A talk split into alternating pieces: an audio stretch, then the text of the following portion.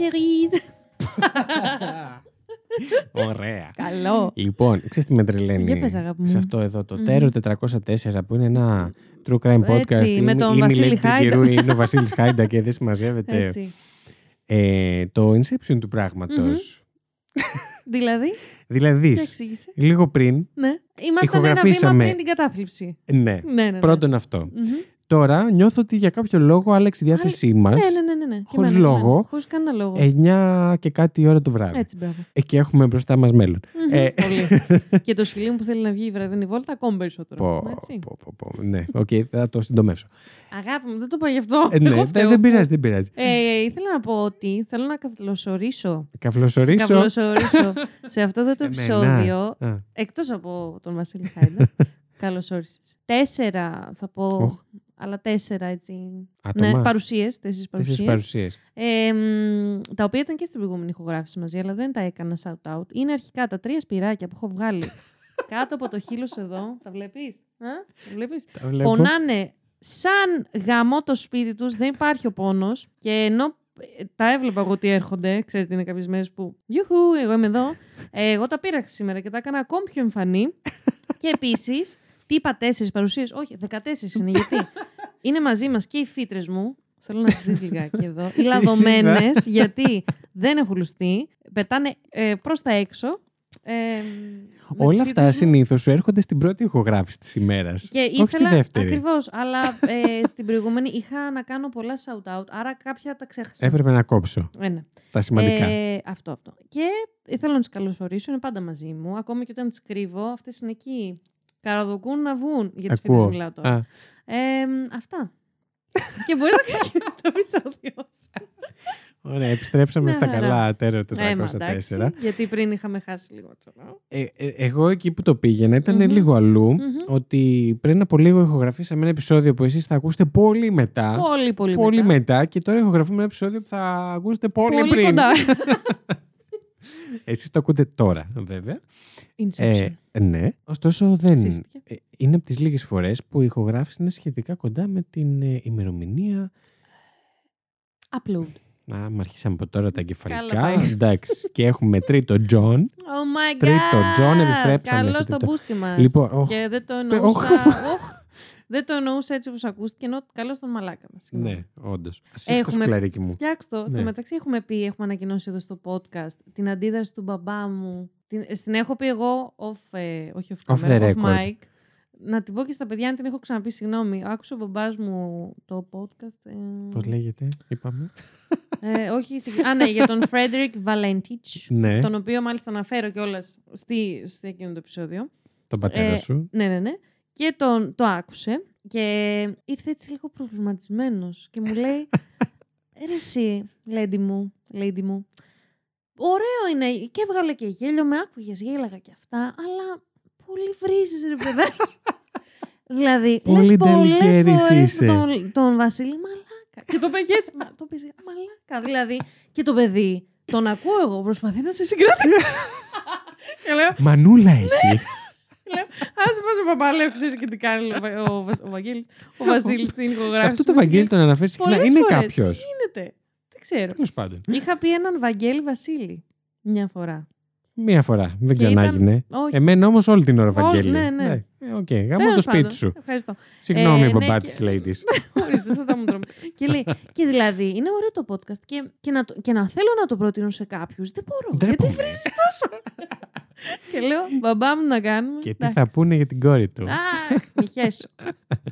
Αυτά είχα να πω. Μάλιστα, λοιπόν. Ας ξε- επιστρέψουμε στον παλιομαλάκα τον Γκέισι. Ε, ε, ναι, Θεού θέλοντος και καιρού επιτρέποντος, ε, Και- θέλω να πιστεύω Μμμ. ότι αυτό το τρίτο part ε, του Τζον, για να μην μακρηγορήσει αυτή η ιστορία σαν τον Καρλ που είχε πάει τρεις, ε, τρεις, τρία διβδόματα Μμ.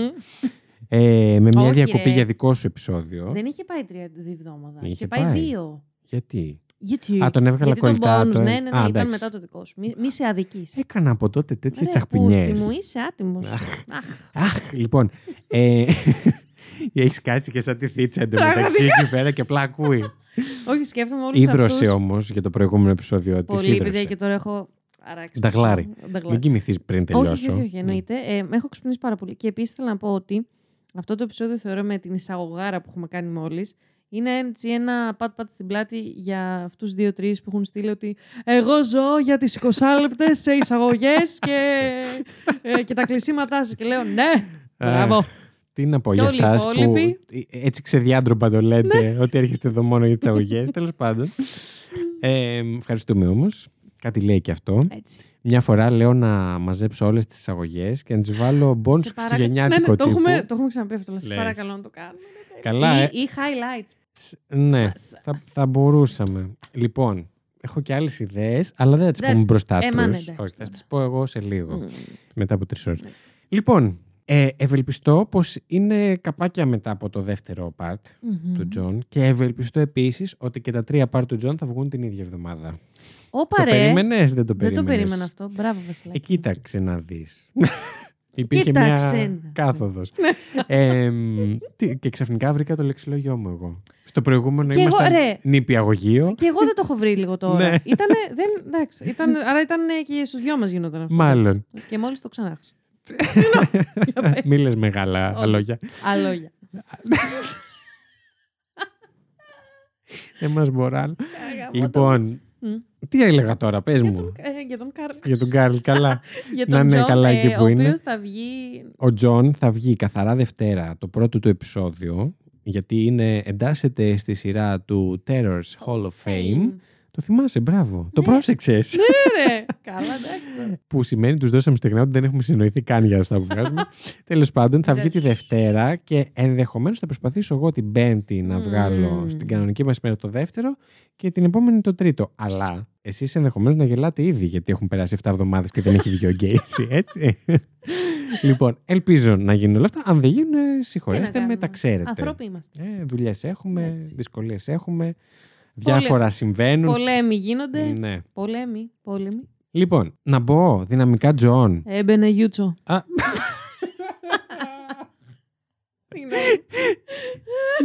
Ελπίζω να είστε με παρέα και να γελάτε Τουλάχιστον. μαζί μας.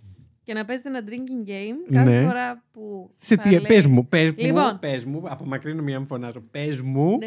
σε τι απ' όλα θα κάνουν drinking game, πες Σε μου. όλα. Απλά θα βγείτε μεθυσμένοι. Στα Ε σίγουρα. Εντάξει, να σου πω κάτι, θα σου βάλω ένα καλαμάκι και σου ρουφάνε.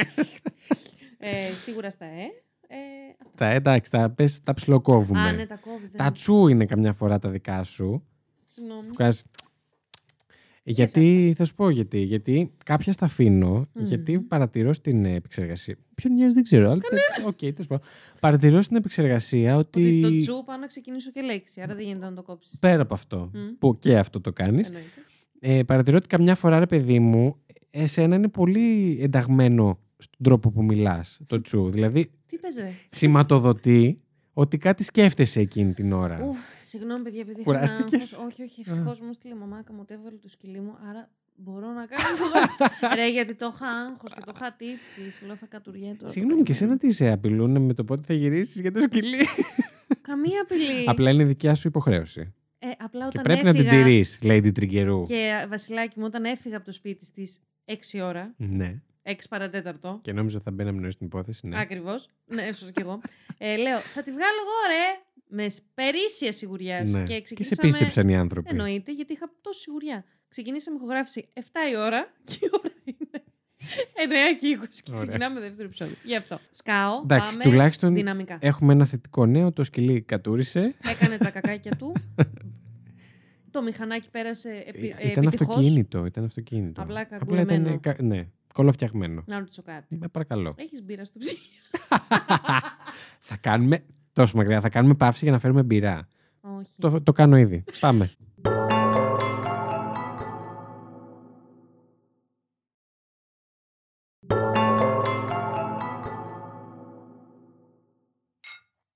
Καταλάβατε τι συνέβη. Η Lady Τριγκερού πίνει μπύρα. Εγώ δεν είχα Α, δεύτερη. Η Τι αλήθεια ωραία είναι. μπύρα. Και τώρα θα ακούσουμε ένα εμβατήριο από τη Lady Τριγκερού. Πες Φυσικμένο ρουτάστο σε- στην πύρα της. Και εγώ πίνω ψημένη Μμμ. αμοργού. Εντάξει, αυτό μπορώ να το Καύλα. διαφημίσω. Καύλα, ναι. Ναι, τέλειο. Έτσι. Η οποία μου αρέσει πάρα πολύ. Πάρα πολύ. ωραία. Γεια μας. Περίμενε. Στην υγεία. Γιατί, έχω συνε- Γιατί το πιάσανε λίγο καφέ, τέλος πάντων. λοιπόν, τα κεφάλια μέσα Όπα. σίγουρα. Μμμ. Και πάμε για τρίτο Τζον. Ορκίζομαι ότι θα είναι το τελευταίο part. Έτσι. Τι σήκωσες το χέρι σου εσύ. Ορκίζομαι. Νόμιζα ότι δεν ξέρω. Καλώ Θες να ταξί πεις να κάτι; φύγεις, ξέρω εγώ. Αυτό ήταν φυλάκια. Φι- ε, Τα φελάκια μου. Ε, ορκίζομαι ότι θα είναι το τελευταίο αυτού του τρίπαρτου. Μου το λες αυτό. Τρίπαρτο. Σ' αρέσει όμως. Ναι. Και αυτό μπορεί να μπει σε ένα μπλουζάκι. Τρίπαρτο. Το φοράει μόνο ο σκύλος μου όμως. δεν θυμάμαι επακριβώς που σας είχα αφήσει την προηγούμενη φορά, γιατί παίζει να έχουν περάσει και ένας μήνας από το δεύτερο part του Κάπου Casey. Αλλά εγώ θα ήθελα. Κοίτα, και δύο μέρες να μου περάσει, εγώ θα ήθελα να μου θυμίσεις. Ευχαριστώ Όχι, δεν είναι για. που δεν με προσωπικό. έδωσες έτσι. Που Τι δεν δε; θυμάμαι που σας έχω αφήσει. Α, όχι, μα Αλλά- για μένα το από αυτό. Ναι. Να μπεις να, να ακούσεις το δεύτερο επεισόδιο. Έχεις δίκιο. Όχι, λοιπόν. Ε, σας έχω αφήσει στο περίπου Μμμ. εμ, εκεί όπου ο Γκέισι σκότωσε το τελευταίο του θύμα που ήταν ο Ρόμπερτ Πάιστ Yes. το παιδί αυτό το οποίο είχε γνωρίσει στο φαρμακείο που είχε πάει Μμμ. και του πρότεινε Ναι, ναι, ναι, ναι. ναι. δουλειά. Συνδέθηκα. Ναι. Συνδέθηκε. ναι, ναι, ναι. ναι. Ε, και αργότερα εξαφανίστηκε και η οικογένειά του ξεκίνησε τη διαδικασία ανεύρεσης Μμ. και δεν βρέθηκε για κάποιο καιρό. Κάπου εκεί σας είχα αφήσει. Αυτό ήταν το τελευταίο θύμα του Τζον. Αχ, του Τζον. Του Γκέισι, Ναι. του Γαμιών. Πραγματικά. λοιπόν, και πάμε τώρα. Θα σας πω, πραγματικά προσπάθησα να μην το κάνω τρία parts. Όντως, παιδιά. Τον ε, John Wayne Γιατί Gacy. εσύ θυμάμαι στο δεύτερο με πολύ αγώνα. Ναι, ναι. Ναι.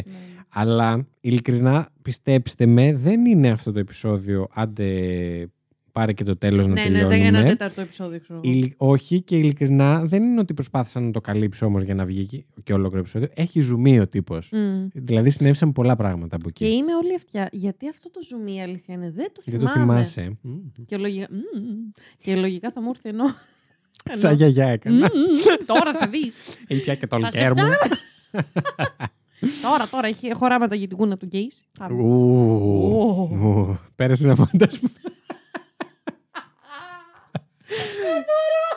Λοιπόν, ελπίζω εσείς οι τέσσερις που μπαίνετε για τις αγωγές να περνάτε καλά. Πάρτε την. Πέρασε ένα φάντασμα, λέει. Δεν μπορώ.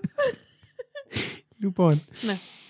αμ, δεν ξέρω αν είχα αναφέρει το όνομα του αστυνομικού την τελευταία φορά. Το είχα αναφέρει μάλλον Μμ. και δεν μπορούσα να το προφέρω. Είναι ο Μμμ. κύριος Κοντζέζ... Κοσέσνακ. Μμμ. Είναι... ε, το έβαλα να τα ακούσω και σε άλλα podcast. Ok. Θεωρώ ότι αν δεν κάνανε και εκείνοι λάθος είναι Κοζέσνακ.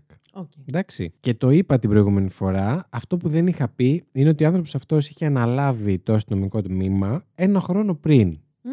Πριν του κάτσει ο Γκέισι για Μαλακία. υπόθεση. Μαλακία υπόθεση να σου κάτσει. Και επίσης ο λόγος που ε, έδωσε βάση και ενδιαφέρον στο να συνεχίσει να, να, να αρχίσει να ψάχνει για τον Γκέισι είναι το γεγονός ότι είχε προσωπική σχέση με το θέμα που ήταν ο γιος του που πήγαινε στο ίδιο σχολείο με ένα από τα Μπράβο. θύματα. Α, ναι, Αν ναι, ναι, ναι. θυμάστε. Αυτό το θυμάμαι. Ωραία. Λοιπόν, ο Κοσέσνακ λοιπόν και δύο αστυνομικοί του. Τώρα, αυτό πάλι την προηγούμενη φορά το έλεγα διπλά. Διπλέν. Διπλέν. Whatever. Κάποιους τους άκουσα να λένε Des Plaines. Δεν διαβάζονται έτσι τα γαλλικά, αλλά στην Αμερική μπορεί να τα λένε έτσι. De plan. De Plan λέγεται, ναι. Οκ. Οκ. Ε, ο Κοσέσνακ. ο Κοσέσνακ Μμμ. και οι δύο αστυνομικοί λοιπόν του τμήματος του D-Plane επισκέφτηκαν τον Γκέισι στο σπίτι του το επόμενο βράδυ από το συμβάν. Ο Γκέισι ανέφερε ότι είχε δει δύο νέους να εργάζονται στο φαρμακείο, αυτό που έγινε το σκηνικό, και ότι είχε ρωτήσει έναν από αυτούς που πίστευε, λέει, ότι ήταν ο Πάιστ. Δεν είμαι και Μμμ. σίγουρος, αλλά πιστεύω ε, ότι ήταν αυτός, εάν υπήρχαν υλικά αναδιαμόρφωσης, Μμμ. εγκεφαλικό, Α, Ε, αδιάμπορτο. πίσω από το κατάστημα. Εδώ να αναφέρω σε λεπτομέρεια ότι ο Γκέισι είχε κάνει την ε, ανακαίνιση του φαρμακείου. Α, Έτσι, οκ. η, η, εταιρεία- Μμμ. η επιχείρηση του, η PDM, η επιχείρηση του Γκέισι είχε Μμμ. αναλάβει το... Κάθε, ρε, πούστη μου, κάθε φορά, είναι πολύ κακό, αλλά κάθε φορά που λες PDM, μου έρχεται το BDSM. BDSM, κάθε ναι. φορά όμως. Τώρα που το Και- πες, μήπως το είχε σκεφτεί; Φαντάζεσαι. Δεν ξέρω, Πω. τέλος πάντων. Λοιπόν, παρόλα αυτά, Μμμ. ήταν ανένδοτος Μμ. ότι δεν είχε προτείνει, λέει, στον Πάιστ να ε, δουλειά και είχε επιστρέψει στο φαρμακείο λίγο μετά τις 8 Μμ. γιατί ε, είχε αφήσει την ατζέντα του εκεί στο κατάστημα ναι, για και να τον πάει. είχαν πάρει τηλέφωνο να το πούνε. Ναι. Αυτό δεν το επιβεβαίωσαν όμω οι εργαζόμενοι στο φαρμακείο. Θα φτάσω εκεί. Όπα. Ε, όλα αυτά συμβαίνουν στην πόρτα του. Δηλαδή πάει η αστυνομία στο σπίτι του και Ε, πάει. γίνεται. Πε- Παγαίνει. και, και γίνεται αυτή η συζήτηση. Τώρα, του λένε ότι θα ήθελα να έρθει μαζί του στο τμήμα για μια έτσι πιο λεπτομερή συζητησούλα. Έτσι. Αλλά να Πούμε κάτσουμε λίγο τα κάτω να νεάγια τα μας. πούμε. Ναι. Εκείνος όμως δηλώνει ότι δεν μπορεί. Βρίσε μου λίγο, βρίσε Συγγνώμη, μου. παιδιά. συ- Χίλια συγγνώμη. Αλήθεια. Δεν θέλω να βρίζω τα θεία. Δεν είναι Όχι. σωστό. Γιατί υπάρχουν πάρα πολλοί άνθρωποι που πιστεύουν. Συγγνώμη. Απλά πάλι μου βγήκε το καλό δεν Νόμιζα- Γαμώτο μου. Ναι, αλλά το λες έτσι, σαν το ανέκδοτο με το γρίλο. Και σου Ποιο; έχει συμβεί, όλο αυτό σου έχει συμβεί στο προηγούμενο επεισόδιο που εκείνοι δεν το έχουν ακούσει ακόμα. Όχι, έχω ξαναβρει τα Και θεία σ- σίγουρα. Σε αυτό; Όχι. Σήμερα. Ναι. Όχι. Ε, είδες. Σε προηγούμενες εκπομπές. Α, εντάξει. Ε, Δηλαδή, ναι. μην νομίζετε. Καλά, δεν περίμενα να τους πεις ε, Τι; ε, ευχές. Τι; Λοιπόν, χάσατε όλο το τρένο. Και Δε- εμείς. Ίσως το τρένο να μην υπήρχε. Εμείς είμαστε ένα ψέμα. Και αυτό εδώ που ζούμε είναι Κάτι άλλο. κάτι ε, on the cloud. Υπερφυσικό. Λοιπόν, κανείς δεν κατάλαβε τίποτα. Συνεχίζω με τον πάμε. Casey. Μμμ. Συμβαίνει όλο αυτό και εκείνος τους λέει ότι δεν μπορώ, ε, παιδες, να έρθω μαζί σας. Διότι Μωρή, τι μας λέει; έχει. Ναι, δεν μπορώ να έρθω αυτή τη στιγμή γιατί έχει πεθάνει ένας θείος μου και περιμένω τηλεφώνημα από τη μαμά μου περί του θέματος. Μάλιστα. Οι αστυνομικοί του είπαν ρε παιδί μου, μήπως να παίρνατε εσείς τη μαμά σας τώρα για να καθαρίσει το τοπίο και να έρθετε μαζί μας στο τμήμα; Μμμ. Ή, ε, συγγνώμη, αλλά με παίρνει η κάμερα και δεν μπορώ κάτσε να στηθώ λίγο. Ω. ε, η Lady Τριγκερού, για όσους ε, δεν μπαίνουν στο Instagram μας, δεν ξέρω γιατί, Είναι για το TikTok. έχουμε και TikTok. Παιδιά, Πολύ έχουμε σωστά. TikTok. Δεν το είπαμε στο άλλο, δεν πειράζει. Έχουμε TikTok, Πες τα και- μία από την αρχή. έχουμε TikTok και η My Lady God. Τριγκερού με βγάζει βίντεο. Και εγώ κάνω podcast, δεν κάνω εκπομπή ε, τηλεοπτική, οπότε καταλαβαίνεις ότι νιώθω κάπως περίεργα που με βγάζει βίντεο. Δεν πειράζει. Θα πρέπει να συνηθίσω, πιστεύεις; Ναι. Οκ. Είμαι ακόμα στην πρώτη παράγραφο και την έχουμε ξεφτυλίσει. Και τους λέει, λοιπόν, ότι ε, περιμένει αυτό το τηλεφώνημα και του λένε εκείνοι ότι μήπως να την πάρετε τη εσείς τη μαμά μανούλα σου. σα ε, τηλέφωνο, να ξεμπερδεύουμε. Μήπως έρθετε τέλος πάντων. Ε, τους λέει, Όχι, δεν γίνεται. Ε, του λένε πόσο σύντομα θα μπορείτε να έρθετε στο αστυνομικό τμήμα; Και γυρνάει και τι τους λέει. Το μουνόπανο. Το πρωτοπαλικάρο. Τι τους λέει. Τι, Είστε πολύ αγενείς, λέει.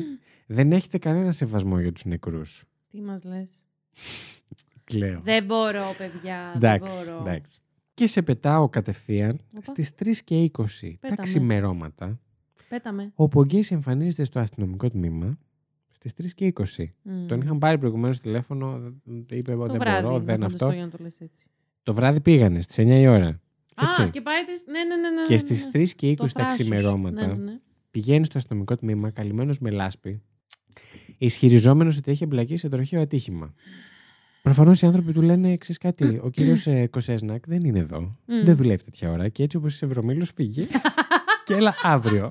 Βρωμίλα. Ε, και έτσι και έγινε. Οπότε ξαναπήγε μέσα στη συνέχεια της Μμ. ημέρας, σε πιο νορμαλ ώρες τέλος πάντων.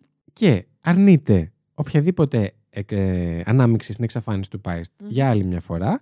Και επανέλαβε ότι δεν του πρότεινε δουλειά. Όταν, ρωτήθηκε, όταν δεν ρωτήθηκε γιατί επέστρεψε στο φαρμακείο πάλι, ο Γκέις επανέλαβε ότι το είχε κάνει ως απάντηση σε ένα τηλεφώνημα από τον Τόρφ που ήταν ο ιδιοκτήτης του φαρμακείου Μμμ. ε, που τον ενημέρωσε ότι είχε αφήσει την ατζέντα του στο κατάστημα. Οι detective ωστόσο είχαν ήδη μιλήσει με τον Τόρφ, Μμ. ο οποίος αντίθηκε πως είχε τηλεφωνήσει στον Γκέισι. Μάλιστα. Λοιπόν, υποπτευόμενοι τώρα οι αστυνομικοί ότι ο Γκέισι μπορεί να κρατά τον Πάιστ παρά τη θέλησή του στο σπίτι του, έλαβαν ένταλμα για να ερευνήσουν το σπίτι τους στις 13 Δεκεμβρίου. Μμ. Και από εδώ και πέρα θα σας τα λέω με μέρες, γιατί είναι η μία μετά την άλλη. Μάλιστα. Λοιπόν, τώρα η έρευνα που κάνανε, την κάνανε αυτή την πρώτη έρευνα, αποκάλυψε πολλά ύποπτα, θα πω, αντικείμενα, συμπεριλαμβανομένων πολλών αστυνομικών σημάτων, ξέρεις, badges, ψεύτικα αληθινά δεν βρήκα τι ήτανε, αλλά Μμμ. βρήκανε. Και ένα όπλο μέσα στο σιρτάρι του γραφείου του. Μία σύριγγα και μια υποδερμική βελόνα μέσα σε ένα ντουλάπι στο μπάνιο του. Οχ, οχ. Βρήκαν επίσης χειροπέδες, πολλά βιβλία για την ομοφιλοφιλία και την Μμ. παιδεραστία, τα οποία δεν καταλαβαίνω γιατί υπήρχαν. Όταν λέμε βιβλία, εννοούμε πώς να... Δέκα Μην λόγοι, το να πεις. γίνεις, δέκα λόγοι να γίνεις παιδεραστής ή μία ας πούμε ψυχολογική ανάλυση ε, της Όχι. παιδεραστίας; Όχι. Τι- Όχι. Ε, Α, δεν έχω γράψει τους τίτλους επίτηδες, αλλά ήταν σε ένα μήκος κύματος ότι τα αγόρια πρέπει να βιάζονται. Κάτι τέτοιο. αχ δεν μπορώ. Εντάξει. Γαμό. Ναι.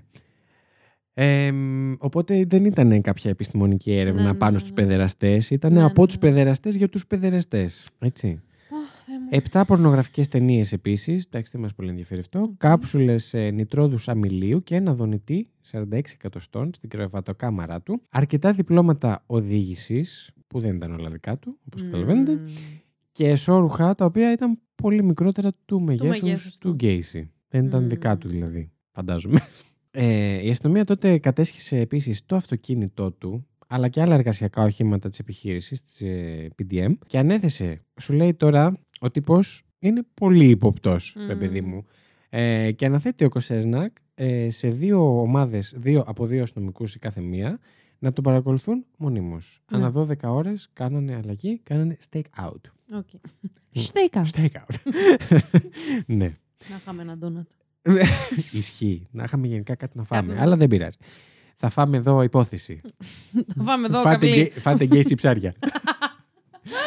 λοιπόν, γίνεται αυτό το πράγμα και να σου πω ότι τον παρακολουθούσαν αρκετά ανοιχτά. Δηλαδή, εκείνος το ήξερε ότι τον Ναι, παρακολουθούσαν ναι, ναι. έτσι. Απλά ήταν εκεί για να τον επιβλέπουν. Δεν ξέρω πόσο καλή κίνηση είναι.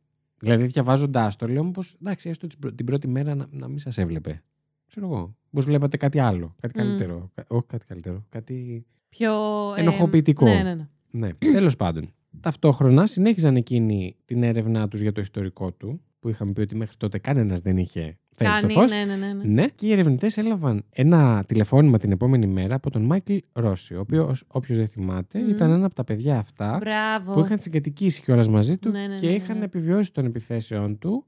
Ο Ρώση, δε συγκεκριμένα, αν δεν κάνω λάθος, ήταν αυτός ο οποίος ξαναδούλεψε αργότερα για τον Ναι. Casey και την PDM. Έλαβαν λοιπόν ένα τηλεφώνημα από τον Ρώση, ο οποίος ενημέρωσε τους ερευνητές για την εξαφάνιση του Γκρέγκορι Γκότσικ, που ήταν αυτός που του είχε πάρει το αυτοκίνητο, αν θυμάσαι. Μπράβο, και ναι, μετά ναι, του ναι, το ναι, ναι, έδωσε το αυτού θυμάμαι. του Ρώση. και, και το γεγονός ότι ένας άλλος υπάλληλος της PDM, ο Τσάρλ Χατούλα, για τον οποίο δεν είχαμε μιλήσει, αν δεν κάνω λάθος, βρέθηκε πνιγμένος σε ένα ποταμό του Ιλινόη ε, νωρίτερα εκείνο το έτος. Μμ. Λοιπόν, στις 15 Δεκεμβρίου τώρα, γιατί το τηλεφώνημα έγινε στις 14, στις 15 Δεκεμβρίου οι ερευνητές ε, του αστυνομικού τμήματος του D-Plane έλαβαν περισσότερες λεπτομέρειες σχετικά με τις παλαιότερες κατηγορίες κατά του Γκέισι, Μμ. μαθαίνοντας ότι ο καταγγέλων, Τζέφρι Ρίγναλ, είχε αναφέρει ότι ο Γκέισι τον είχε παρασύρει στο αυτοκίνητό του, στη συνέχεια τον είχε ναρκώσει με χλωροφόρμιο, τον βίασε και τον βασάνισε πριν τον πετάξει με σοβαρά εγκαύματα στο στήθος και στο πρόσωπο, αλλά και αιμορραγία στον ορθό, στο Lincoln Park το επόμενο πρωί. Το ορθό τι είναι; Ο πρωκτός. Οκ. Μμ. Και επίσης γιατί εγκαύματα; Ε, στο πρόσωπο και στο, χέ, και στο στήθος. Πώς. Ε, Τον είχε, ναι, είχε περάσει μια Το- διαδικασία βασανισμού γενικά. Οκ, οκ. Ναι. Ελπίζω, εντάξει, κάποιοι που τα ακούνε καπάκια φαντάζομαι τα θυμούνται καλύτερα από Μμ. σένα. Oops. λοιπόν, δεν φταις εσύ. Επίσης, σε μια συνέντευξη με την πρώην σύζυγο του Γκέισι την ίδια μέρα, Μμ. έμαθαν για την εξαφάνιση του Τζον Μπούτκοβιτς, που ήταν το παιδί αυτό που είχαν φάει και όλοι μαζί, που σου είχα πει, που τον ήξερε και εκείνη δηλαδή. Που ερχόταν στο σπίτι γενικά, είχαν Δεν το φάει και θυμάμαι όλοι το μαζί. συμβάν με το φαΐ, η αλήθεια είναι. Αλλά Ναι. ναι, οκ. Ε, Σου είπα ό,τι πιο χαρακτηριστικό είχα για εκείνη την. Οπότε. ναι. Στις 16 Δεκεμβρίου. Ο Γκέις αρχίζει να γίνεται λίγο πιο φιλικός με τους Μμμ. αστυνομικούς έξω από το σπίτι του, ε, που παρακολουθούσαν τις κινήσεις του, προσκαλώντας τους μάλιστα τακτικά Αυτό. να τον συναδεύσουν για γεύματα σε εστιατόρια, για ποτά σε μπαρ ή ακόμα και στο σπίτι του. Μονόπανο. Ναι. Αρνείται επανειλημμένα ότι έχει οποιαδήποτε σχέση με την εξαφάνιση του Πάιστ και κατηγόρησε τους αστυνομικούς αργότερα ότι τον παρενοχλούσαν λόγω των πολιτικών του διασυνδέσεων Ναι, ναι. ή ναι. λόγω της ψυχαγωγικής του χρήση... Όχι, πώς το λέμε στα ελληνικά. Ε, τη χρήση ναρκωτικών για... μ, Για ιατρικούς λόγους. Όχι για ιατρικούς, για λόγους... Ψυχαγωγίας. Ναι, δεν είναι ψυχαγωγίες, κάπως αλλιώς το λέμε. Αχ, είναι μια πολύ συγκεκριμένη λέξη. Έλα. Κάτσε, ρε. Εσύ που το ξέρεις και το λες αυτή τη στιγμή, φώναξε το μου. Φώναξε το μου. Κάτσε ρε, ποιους λόγους εννοείς; Τα ναρκωτικά, εγώ ξέρω, είναι παράνομα. Εκτός αν. Εδώ. Μμμ. Ναι. Μπουντούμτς. ε, είναι παράνομα γιατί δεν τα κάνει κανείς. Εκτός αν έχεις κάποιον ιατρικό λόγο. Ιατρικό. Ιατρικό! Τώρα πιέζει είναι, η μπυρίτσα. είναι η μπυρίτσα λίγο. Η μπρότσα. Η μπρίτσα. Όχι, Είναι- ρε. Η... Α, δεν μπορώ να βρω τη λέξη αυτή τη στιγμή. Τι να κάνουμε; Είναι ε, η χρήση ναρκωτικών Ναι. για λόγους όχι ψυχαγωγικούς, κάτι αντίστοιχο, εν πάση Ιατρικούς. περιπτώσει. Όχι ιατρικούς. Κάτι αντίστοιχο Είναι- του ψυχαγωγικού, λέω. Α, Για, για λόγους αναψυχής. Δεν ξέρω πρώτα, δεν θυμάμαι πώς το λένε. τώρα δεν θα το ψάξω. δεν Δικάστε θα το με. βρω, αλλά- Οκ, fine. Καταλάβατε, εν πάση περιπτώσει. Τώρα ο Γκέισι τι κάνει; Επειδή ξέρει ότι θέλουν να τον πιάσουν για συγκεκριμένους λόγους, ότι τον υποψιάζονται για τον θάνατο του Πάιστ, βέβαια συγκεκριμένα, όχι για όλους τους υπόλοιπους. Μμμ. Μόνο αυτό έχουν στο μυαλό τους. Και ότι ίσως είναι ακόμα στο σπίτι του κτλ. κτλ. Ξέρει εκείνος, ο Τσάτσος, ότι δεν πρόκειται να τον πιάσουν για κάτι ασήμαντο. Οπότε για να τους ενοχλήσει ακόμη περισσότερο, αρχίζει ας πούμε και κάνει παρανομίες κατά του κοκ, π.χ. του κοκ κυκλοφορίας. Ναι, ναι, ναι. Οδικές. Ε, ανταλλάσσει ή πουλάει ναρκωτικά μπροστά τους, ας πούμε. Μμμ. Κοίτα το Εκείνοι μαλάκα. Όμως Δεν το Κάθονται πιάνουν γι' καλά αυτό. στο Ναι, αμάξι ναι, ναι, τους ναι, ναι. και δεν το πιάνουν αυτό. Συγκρατούνται γιατί ξέρουν ότι υπάρχει ένα μεγαλύτερο πλάνο για τον Γκέισι. Κάνει όλα αυτά και εκείνο το απόγευμα, είμαστε στις 16, υπενθυμίζω, ε, ο Κραμ, ο οποίος είναι το άλλο παιδί που ξέφυγε, που, έμεινε Μμμ. μαζί- που του είπε ότι. Του είχε μπει στο δωμάτιό του και του είχε πει ότι είσαι βαρετός τελικά, κάτι τέτοιο Ναι, του ναι, είχε ναι. πει. Συνένεσε σε μια συνέντευξη από την, αθ- ε, από την αστυνομία, στην οποία περιέγραψε το σκληρό εργασιακό τρόπο ζωής και την Μμ. ανοιχτόμυαλη στάση του Γκέισι για το σεξ μεταξύ ανδρών. Μάλιστα.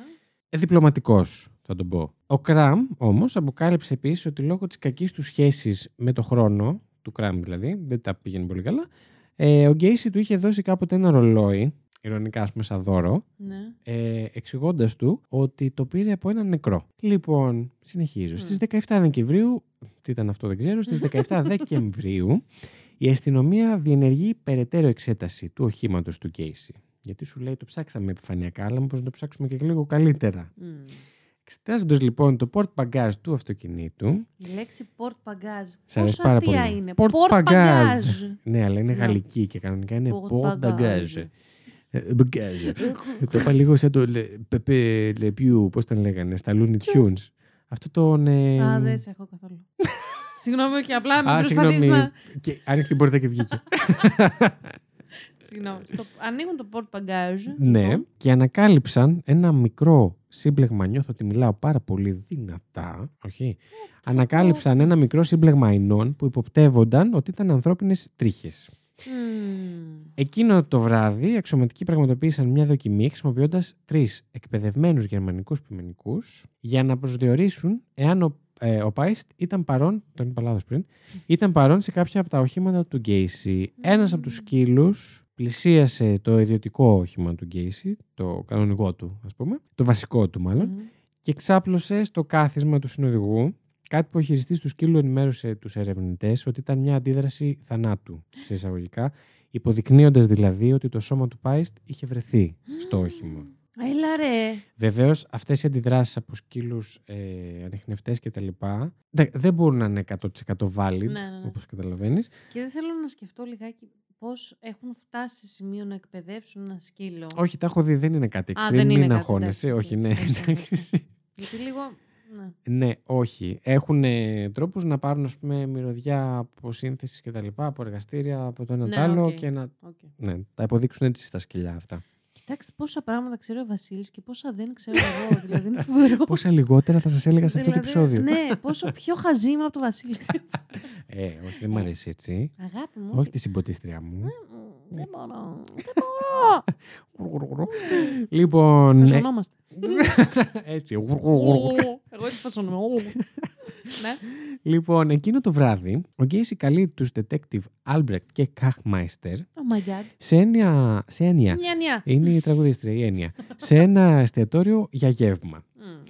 Τις πρώτες πρωινές ώρες της 18ης Δεκεμβρίου τους κάλεσε σε ένα άλλο εστιατόριο όπου στο πρωινό μίλησε για την επιχείρησή του, τους γάμους του, του βγήκε να μιλήσει για τον εαυτό του γενικά και τις δραστηριότητές του ως συγκεκριμένος κλόουν.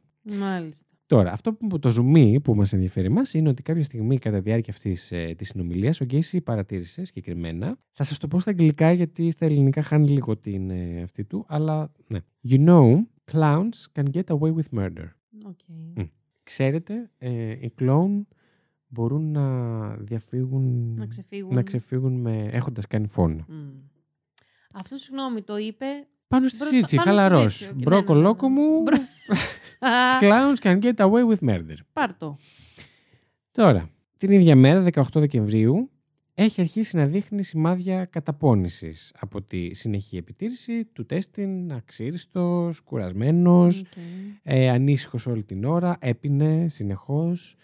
Ε, και εκείνο το απόγευμα οδήγησε στο γραφείο του δικηγόρου του για να ετοιμάσει μια αγωγή, άκου τώρα, 750.000 δολαρίων κατά της αστυνομίας του Εννοείται, Ντιπλέιν, εννοείται. απαιτώντας να σταματήσουν την επιτήρησή του αμέσως. Μμ. Ε, βέβαια. Την ίδια μέρα, ο αύξησον αριθμός μιας απόδειξης από το φαρμακείο αυτό που έγινε το τελευταίο Ναι, ναι, ναι, σκηνικό, ναι. ε, η οποία βρέθηκε στην κουζίνα του Γκέισι όταν κάναν αυτή την πρώτη έρευνα στο σπίτι του, οδήγησε στη 17χρονη Kimberly Byers, Μμ. συνάδελφο του Πάιστ και όπως έμαθα Αυτό που σε ρώτησα. λίγο πριν κάνουμε ηχογράφηση και κοπέλα του συγκεκριμένα, δεν Έλα, ήταν ρε. απλά συνάδελφος. Και η Byers παραδέχτηκε όταν ε, βρέθηκε με την αστυνομία την επόμενη μέρα ότι είχε φορέσει το σακάκι στις 11 Δεκεμβρίου για να προστατευτεί από το κρύο. Της το είχε δανείσει δηλαδή Οκ. ο Ρόμπερτ Ναι. και είχε βάλει αυτή την Μμ. απόδειξη στην τσέπη της. Είχε δηλαδή τοποθετήσει την απόδειξη στην τσέπη του ρούχου λίγο πριν το δώσει στον Πάιστ, Το όταν βρε- αυτός έφευγε Ναι, από το ναι, ναι. κατάστημα, ισχυριζόμενος δε ότι ένας εργολάβος ήθελε να μιλήσει μαζί του. Το είχε πει και σε εκείνη δηλαδή. Έτσι την έφαγε ο Γκέισι. Αλλιώς Ναι, ναι, ναι. παίζει να μην τον είχαμε πιάσει ποτέ, να Ποτέ. ξέρεις. Πω, πω, πω, Φοβερό. Και απλά βρέθηκε αυτή η απόδειξη. Ναι, εννοώ, Μαλάκα, πόσο όχι, τυχαίο. εννοώ ότι είναι πιο σημαντικό το Το ότι. ότι υπήρχε κι άλλος μάρτυρας. Όχι, το Α. ότι ε, έκανε κακό σε ένα παιδί το οποίο είχε κοινωνικό περίγυρο και ανθρώπους που ενδιαφέρονταν. Κατάλαβες. Αυτό που λέγαμε τις Υπήρχε προάλλες... αυτή η υποστήριξη από Ναι, ναι, πίσω. ναι, ναι. Τώρα, αυτή η δήλωση προφανώς ερχόταν σε άμεση αντίθεση Μμ. με τις προηγούμενες δηλώσεις του Γκίση, ότι δεν είχε καμία επαφή με τον Ρόμπερτ Πάιστ. Και ε, η αστυνομία ανακρίνει επίσης τον Ρώση για δεύτερη φορά, το ίδιο βράδυ. Πότε είμαστε, στις 18 σας Μμμ. είπα, ναι. Που αυτή τη φορά είναι λίγο πιο συνεργάσιμος. Ενημέρωσε λοιπόν τους detectives ότι το καλοκαίρι του 1977 κατόπιν εντολής του Γκέισι είχε απλώσει 10 σακιά ασβέστη σε αυτόν το χώρο κάτω από το σπίτι του Γκέισι. Ναι. Στις 19 Δεκεμβρίου οι ερευνητές άρχισαν να συγκεντρώνουν στοιχεία για ένα δεύτερο ένταλμα έρευνας ε, στο σπίτι του Γκέισι. Όπως καταλαβαίνετε είχαν να ψάξουν και άλλα πραγματάκια. Μμ. Την ίδια ημέρα, οι δικηγόροι του Γκέισι κατέθεσαν την πολιτική αγωγή κατά της αστυνομίας. Η ακρόαση για τη μήνυση είχε προγραμματιστεί για τις 22 Δεκεμβρίου. Εκείνο το απόγευμα, ο Γκέισι κάλεσε ξανά τους, detectives, τους detectives της παρακολούθησης ε, να έρθουν στο σπίτι του. Μμ. Και σου λένε, ξέρεις κάτι, θα μας βάλεις και μόνος σου, θα μπούμε. Μμ. Και μπαίνουν. Λοιπόν, εκεί τώρα ο αξιωματικός Ρόμπινσον ε, αποσπούσε την προσοχή του Γκέισι πάνω στη συζήτηση και ο άλλος ε, αστυνομικός προσπάθησε να κάνει μια έρευνα στο δωμάτιό του, αλλά ήταν αποτυχημένη. Μμ. Τώρα δεν βρήκε αυτό που ήθελε, πήγε να τον πάρει πρέφα ο Γκέισι, δεν ξέρω τι εννοούμε Ναι. αποτυχημένη. Παρ' όλα αυτά μετά πήγε στο μπάνιο και τραβώντας το καζανάκι άνοιξε η θέρμανση. Οκ. Εγώ να πω εκεί ότι... ε, εκεί, όχι εδώ, εκεί. Εκεί, μου πήγα εκεί. Ναι. Εγώ να πω εδώ ότι όταν είχαν κάνει την πρώτη έρευνα του Γκέισι, γενικά εκείνη την περίοδο είχε κρύο. Ναι. Και αυτή τη μέρα είχε κρύο. Απλά, όταν πήγε αυτός στο μπάνιο και τράβηξε το καζανάκι, παρατήρησε μία μυρωδιά που Μμ. υποψιαζόταν ότι θα μπορούσε να είναι αυτή των πτωμάτων σε αποσύνθεση Μμμ. και προερχόταν από έναν αγωγό θέρμανσης. Ο λόγος δηλαδή που εκεί στο μπάνιο το μύρισε πιο έντονα είναι γιατί υπήρχε έντονη Ως- θέρμανση ο αγωγός Α, αυτός, οπότε ήταν πιο εύκολο για τη μυρωδιά να Να βγει. το εξαπλωθεί. Ναι, ναι. Ναι. Άρα πατώντας το, το καζανάκι. Δεν είχε να κάνει άμεσα με το καζανάκι. Α, είναι ότι οκ, οκ. έφτασε, έκανε την ανάγκη ναι, ναι, του, ναι, πάτησε ναι. το καζανάκι και του ήρθε η μυρωδιά. Okay, Η οποία, όπως καταλαβαίνετε, είναι μια πολύ χαρακτηριστική μυρωδιά και μιλάμε. Είναι μια πάρα πολύ χαρακτηριστική μυρωδιά να μυρίσει ενός πτώματος. Όταν έχεις 30 πτώματα σε έναν μικρό χώρο γεμάτο υγρασία. Υγρασία. Εντάξει, ναι. Ε, η μυρωδιά θέλω πρέπει να να σκεφτώ. είναι Να μην μπορείς απίστευτη. να Μια σταθεί- Απορώ ιδέα. πώς μένεις σε αυτό το σπίτι. Ναι, κοίτα, από ό,τι καταλαβαίνουμε για να τρώγανε οι άλλοι στο σαλόνι, Δεν δεν, ήταν τόσο έβγαινε έντονο στο παντού. υπόλοιπο σπίτι. Ναι. Ναι. Τώρα, οι ερευνητές παίρνουν συνέντευξη από τον Κραμ και τον Ρώση στις 20 Δεκεμβρίου ξανά. Ο Ρώση είχε συμφωνήσει να ανακριθεί σε σχέση με πιθανούς δεσμούς του με τον Τζον ε, Σικ που ήταν ε, με το αυτοκίνητο που είχε γίνει Ναι, το ναι, ναι. συμβάν. Ε, Καθώς και με την εξαφάνιση όμως του Ρόμπερτ Πάιστ. Μμ. Όταν ρωτήθηκε από τον ε, Κοσέσνακ σχετικά με το πού πίστευε ότι ο Γκέισι είχε κρύψει το σώμα του Πάιστ, ο Ρώση απάντησε ότι ο Γκέισι μπορεί να τοποθέτησε το σώμα του στον χώρο αυτόν κάτω από το σπίτι του, Μμμ. το crawl space, προσθέτοντας ότι εν τέλει πίστευε πως το αυτοκίνητο του Σικ είχε κλαπεί και δεν ήταν ότι το αγόρασε ο Γκέισι και μετά του το έδωσε, Οκ. ότι υπήρξε κάποιο ναι, στοιχείο ναι. κλοπής μέσα σε όλη αυτή την υπόθεση. Τώρα, ο Ρώση συμφώνησε να υποβληθεί σε τεστ πολυγράφου. Μμ. Αρνήθηκε οποιαδήποτε εμπλοκή στην εξαφάνιση του Πάιστ, αρνούμενος επίσης οποιαδήποτε γνώση για το που βρίσκεται. Μμ. Σου λέει, παιδες, εγώ δεν ξέρω. Νύπτου τι χείρε μου. Σύντομα όμως αρνήθηκε να συνεχίσει την ανάκριση όταν πιέστηκε και οι ακανόνιστες και ασυνεπείς απαντήσεις του Ρώσης σε ερωτήσεις κατέστησαν τον Κοσέσνακ ανίκανο να δώσει μια οριστική γνώμη Μμ. ως προς την αλήθεια των απαντήσεων του. Οπότε μας είναι λίγο άχρηστη και Ναι, ναι, άκυρη, ναι, ναι. γιατί βρισκόταν σε, ένα, σε μια ένταση. Θα Και το πω. γενικά ο πολυγράφος πολλές φορές δεν είναι και... Καλά, δεν είναι καθόλου, Έγκυρος. όχι πολλές φορές. Πλέον δεν θεωρείται καθόλου Ναι, ναι, ναι, έγκυρος. ναι. Τέλος πάντων. Ωστόσο, ο Ρώση συζήτησε περαιτέρω το σκάψιμο τάφρου, ας πούμε. Μμ. Έκανε κάποιο είδους σκάψιμο στο χώρο αυτό, το, κρελ- το crawl space, και παρατήρησε την επιμονή του Γκέισι να μην παρεκκλίνει από το σημείο που του είχε υποδείξει να σκάψει. Μμ. Άρα ενδεχομένως ο Ρώση, τώρα δεν ξέρω, μπορεί να μύρισε, αλλά ενδεχομένως να μην είδε Μμ. ποτέ. Τώρα, ο Κράμ ενημερώνει τους ερευνητές για τις απόπειρες του Γκέισι να τον βιάσει το 1976. Μμ. Αρχίζουν να βγαίνουν τα πράγματα στη φόρα σιγά σιγά. Καλά, είχαν Δηλώνει. ξεκινήσει να βγαίνουν. Ναι, απλά δεν εννοώ τα ότι. συ- κοιτάγαμε. Ναι, ότι αυτοί οι δύο όμως και από το φόβο τους ενδεχομένως για το Καλά, τι μπορεί ναι, να ναι, κάνει ναι, ο ναι, Γκέισι εννοείται. ήταν πολύ κλειστοί. Ε, δηλώνει ότι αφού επέστρεψαν μαζί με τον Γκέισι στο σπίτι του μετά την έρευνα που του κάνανε οι αστυνομικοί, ήταν ακόμα τότε, σε σχέση ναι, ναι. μαζί του το- τώρα, το, εκείνη την ώρα. Ε, και μετά την πρώτη έρευνα, ο Γκέισι είχε χλωμιάσει Μμ. όταν είδε ένα σημάδι λάσπης στο χαλί του που υποψιαζόταν ότι προερχόταν από το crawl space κάτω. Ο Κραμ είπε ότι ο Γκέισι είχε αρπάξει ένα φακό και μπήκε αμέσως στο, κατέβηκε στο χώρο αυτό για να ψάξει για αποδεικτικά στοιχεία πως το σημείο είχε ερευνηθεί. Ναι. Άρα πίστεψε ότι η αστυνομία είχε μπει και είχε ψάξει ναι, το ναι, χώρο. Ναι, ναι, ναι, οκ. Η αστυνομία είχε όντως μπει, αλλά δεν είχε Δεν- ψάξει μμ. τον χώρο αυτόν από κάτω. Ενδεχομένως δεν ήξερε καν την ε, παρουσία του Μμ. για να το κάνει αυτό. Είμαι πάρα πολύ σοβαρός για πολλή ώρα και απορώ που δεν με έχει διακόψει ακόμα. Πραγματικά έχω. και θα σου πω. Αυτό είναι για δύο λόγους. Ναι. Γιατί θέλω να, μ, να συνεχίσει να μάθω πώς εξελίσσεται. Και επίσης με έχει χτυπήσει ελαφρώς μπύρα. Έχω κάτσει λίγο. Αλλά γι' αυτό τώρα σηκώθηκα. Σηκώθηκα. Για να. μ, Έτσι με ακούτε πάλι. για να λέω τα άσχετά μου. και να παρεμβάνω στην υπόθεση. Λοιπόν, όταν ε, ρώτησαν τον Γκραμ για το χώρο αυτό, πιο συγκεκριμένες ερωτήσεις, Μμμ. απάντησε ότι κάποτε του είχε ζητήσει ο Γκέισι να πλώσει ασβέστη εκεί, κλασικά, και επίσης είχε και αυτός σκάψει Okay. έτσι, κάποιες τρύπες, κάποιους λάκους, για τους οποίους λάκους ο Γκέισι του είχε δώσει τη δικαιολογία ότι ήταν για σωλήνες αποστράγγισης, ας πούμε. Μάλιστα. Ότι να, μπου- να μπει φρεάτιο, Ναι, ξέρω ναι. εγώ, κάτι τέτοιο. Και τον ρώτησαν λοιπόν τι μέγεθος είχαν αυτά τα Ναι. τέτοια και τους είπε ο Κραμ ότι είχαν περίπου πλάτος 60 εκατοστά, μήκος 1,80 και βάθος πάλι 60 εκατοστά. Το οποίο είναι. Το οποίο ελπίζω καταλαβαίνετε ότι... Σαν θυμ- διαστάσεις, σαν να λες ένα φέρετρο. Ε, Ένα, Τις ναι. διαστάσεις. Ναι, ο, ένας τάφος, γιατί πιο Ένα φέρετρο τάφο. Ναι, ναι, τώρα, ναι, σωστά, σωστά. Ναι. Λοιπόν, πάμε στο βράδυ της 20ης ε, Δεκεμβρίου, όπου ο Γκέισι πηγαίνει ξανά στο γραφείο του δικηγόρου του για να παρακολουθήσει μια... Εί- Είχαν συνάντηση προγραμματισμένη, δεν πήγε μόνος του αυτή τη φορά. Φαινομενικά ε, για να συζητήσει για την πρόοδο της πολιτικής του αγωγής που, θα- που έκανε στην αστυνομία. Μμ. Κατά την άφηξή του όμως, ο Γκέισι εμφανίστηκε ατιμέλητος και ζήτησε αμέσως ένα αλκοολούχο ποτό και ο Σαμ Αμιράντε, που ήταν ο δικηγόρος του ο βασικός, του έφερε ένα μπουκάλι whisky από το αυτοκίνητό του, τέλος πάντων. Μάλιστα. Κατά την επιστροφή, το Μιράντε ρώτησε τον Γκέισι τι είχε να συζητήσει μαζί τους και, όπως ήταν μέσα στο δωμάτιο, πήρε ένα αντίγραφο της εφημερίδας Daily Herald, που ήταν πάνω σε ένα γραφείο, έδειξε το πρωτοσέλιδο που κάλυπτε την εξαφάνιση του Ρόμπερτ Πάιστ και είπε: Αυτό το αγόρι είναι νεκρό. Είναι νεκρός. Είναι σε ένα ποτάμι. Μμ. Λοιπόν. Συγγνώμη, ήταν όντως ο ποτάμι. Ναι, δεν τον είχε στο χώρο. Τον πέταξε στο ποτάμι. Ήταν τα πέντε τελευταία θύματα Ναι, που ναι, δεν ναι, είχε ναι. χώρο. Δεν είχε χώρο, μπράβο τώρα. το- Μμ. ναι, ναι. Λοιπόν. Τώρα, στη συνέχεια προχωράει σε μια περίεργη ομολογία που που έλαβε χώρα τις πρώτες πρωινές ώρες. Ξεκίνησε ενημερώνοντας τον ε, Αμιράντε και τον Στίβενς ότι σε εισαγωγικά είναι αυτό είναι ακριβώς τα λόγια του. Ήταν, λέει, ο δικαστής, ένορκος και εκτελεστής πολλών πολλών ανθρώπων. Ε, και ότι τώρα ήθελε να είναι το ίδιο για τον εαυτό του. Είπε ότι έθαψε τα περισσότερα από τα θύματα του στο χώρο αυτό κάτω από το σπίτι του Μμ. και είχε πετάξει άλλα πέντε πτώματα στον ποταμό Διπλέιν. Μάλιστα. Περιέγραψε τα θύματα του ως αρσενικές πόρνες, hustlers που είναι...